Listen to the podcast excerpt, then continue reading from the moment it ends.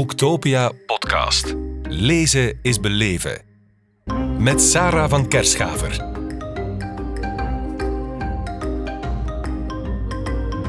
Petra Thijs, welkom in onze podcast op Boektopia in Kortrijk. Dank u. Ja, we gaan het hebben over iets zeer waardevol. Jouw debuutroman Schaduwlicht, uitgegeven bij Balkmans. Een historische fixroman waar je maar liefst tien jaar aan hebt gewerkt. Wat is er in die tijd allemaal gebeurd? Kun je dat samenvatten in een paar zinnen? Um, ja, ik uh, heb heel veel research gedaan. Dus bij mij strijden de researcher en de, ja, de romanschrijver altijd een beetje ah. om de prioriteit. Um, ik heb, heb, heel veel ontdekt, gelukkig ook. Uh, heel veel dat men nog niet wist. En uh, ja, het, ik heb het geluk gehad dat ik bij een grote uitgeverij als Pelkmans in mei dit jaar die roman ook mocht lanceren. Absoluut. En je beschrijft in je boek het verhaal van Victorine Muran. Wie is zij? Um, zij, was, zij is vooral bekend eigenlijk als um, kunstenaarsmodel. Ja. Dus zij poseerde voor een aantal heel grote namen, zoals Manet, Zoals een Toulouse-Lautrec ook, um, zoals een Alfred Stevens, wat een Belgische schilder was, uh, van wie zij ook de minnares was.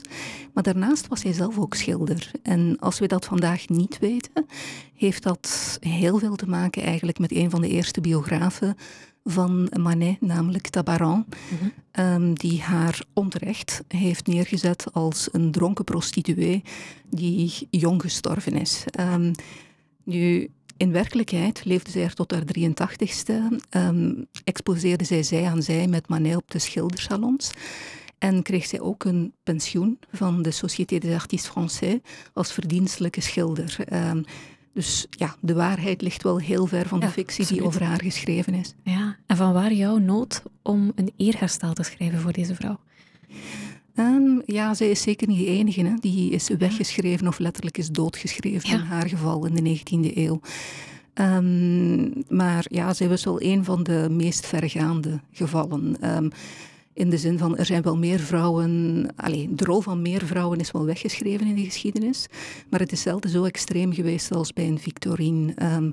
in die zin dat ja, niet alleen dat haar rol als schilderes uh, door een tabaron, maar ook door tijdsgenoten gewoon is weggelachen geheel onterecht trouwens, want ja, zij was wel degelijk een verdienstelijke schilderes. Maar ja, zij was ook, ja, zij, um, ook als persoon, zij is heel persoonlijk geviseerd op haar uiterlijk. Um, ja, op een aantal dingen waarop mannen gewoon niet geviseerd worden. En ik ja. dacht van, in die zin, um, ik herken daar toch wel een aantal elementen in die vandaag nog wel altijd Spelen. van toepassing zijn en waar ik toch wel aan wou raken met deze roman. Ja, en hoe doe je dat als schrijver? Ja, zoveel tegenslag, zoveel weerstand voor iemand die toch zo getalenteerd is. Um, ja, om dat onrecht neer te schrijven kan je toch niet onbewo onbewogen laten, denk ik dan. Um, ja, nee, absoluut niet. Hè. Um, als we vandaag aan de kunstenaar denken, denken we nog altijd heel standaard aan een man. En ja, mijn, mijn um, uitdaging eigenlijk, want ik heb hier eigenlijk minstens voor het eerste deel een, een ideeënroman van willen maken, was om eens na te denken van, kijk, als er nu een vrouwelijk genie zou bestaan, dat wij naast een mannelijk genie plaatsen, hoe zou, hoe zou zij er dan uitzien? We wisten dat ze intelligent was, want ze is het enige model dat uh, door Manet echt bij naam genoemd is. Als, toen hij zijn werken, zoals Déjeuner sur l'herbe, uh, instuurde voor de salon. Er zijn ook een aantal getuigenissen van kunstcritici, van vrienden, die ook getuigen van, kijk, dit was een zeer intelligente vrouw. Dus ja, ik heb ook vooral proberen in te zetten, niet zozeer op het ik heb haar niet zozeer als een slachtoffer proberen neer te zetten, maar echt wel als een sterke vrouw. Een vrouw die ja, die, die gehard wordt, uh, maar die ondanks alles toch doorgaat en blijft doorgaan.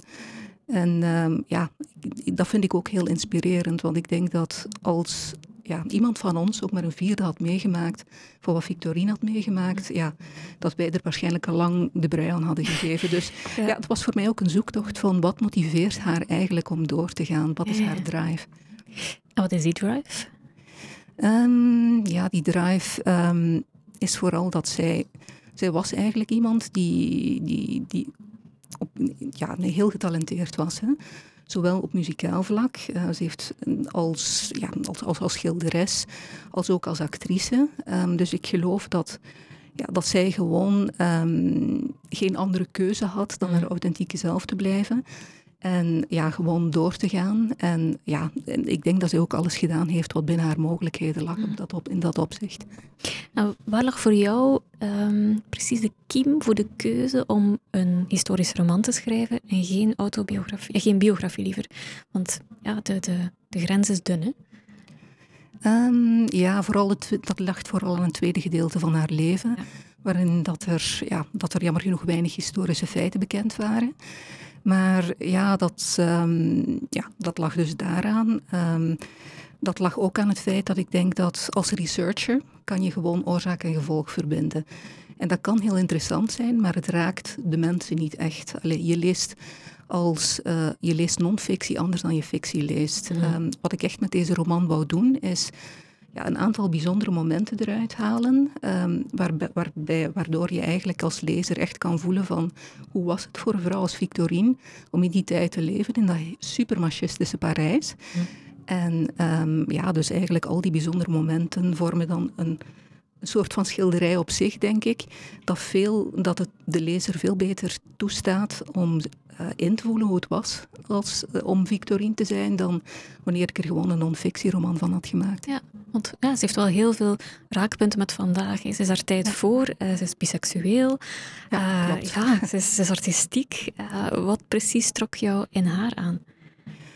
Um, ja, ik denk van... Um, ja, gewoon het verhaal. Ik vond het verhaal heel erg verdienstelijk. Um, dat ze ook altijd heel authentiek zichzelf was. Dus uh, ze, ze trad ook op in lesbische cafés.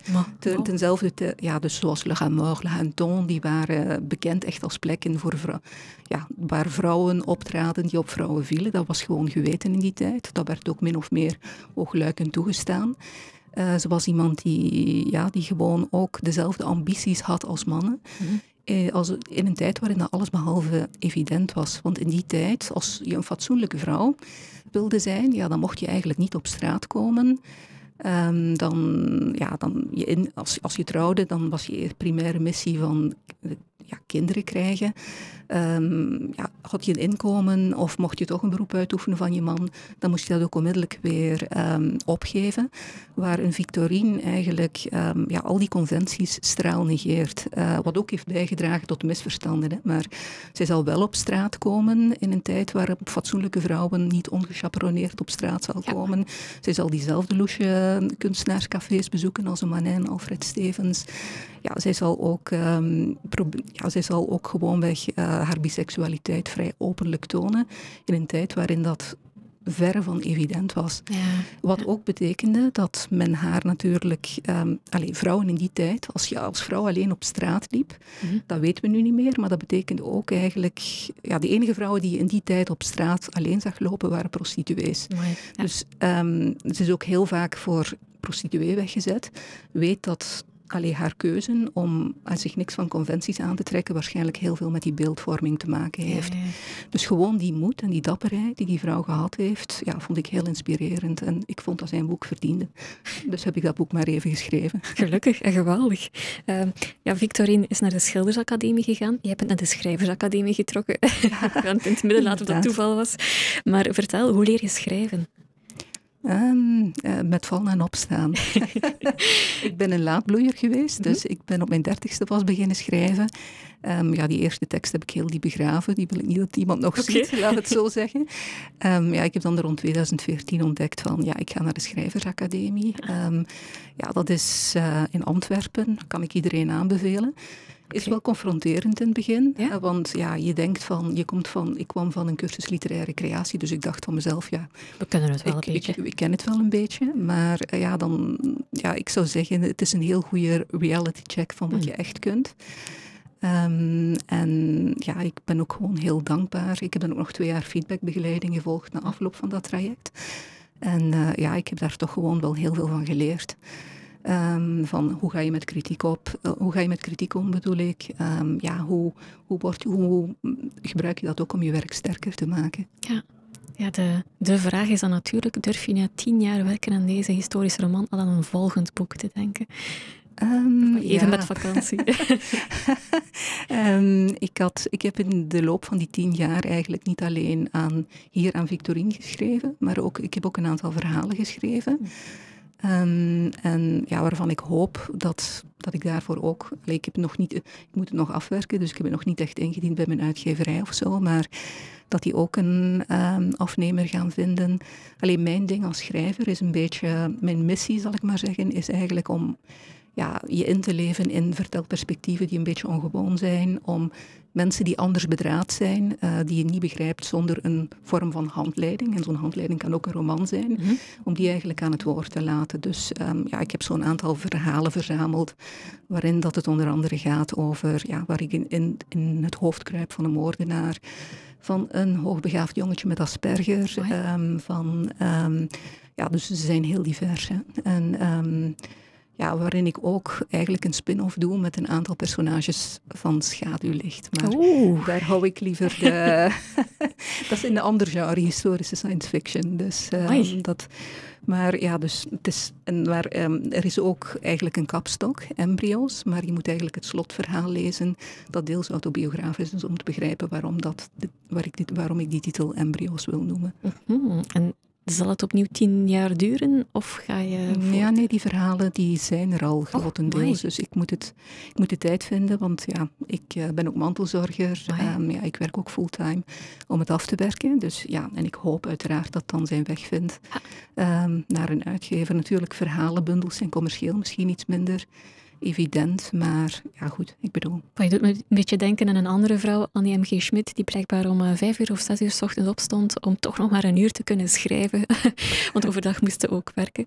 Dus, uh, herkenbaar. Voilà, kijk. herkenbaar. ja, sterk, heel knap. Wel, heel veel dank om hier te zijn. Graag gedaan. Uh, Petra Thijs, heel veel succes ook met Schaduwlicht en met je volgende verhalen.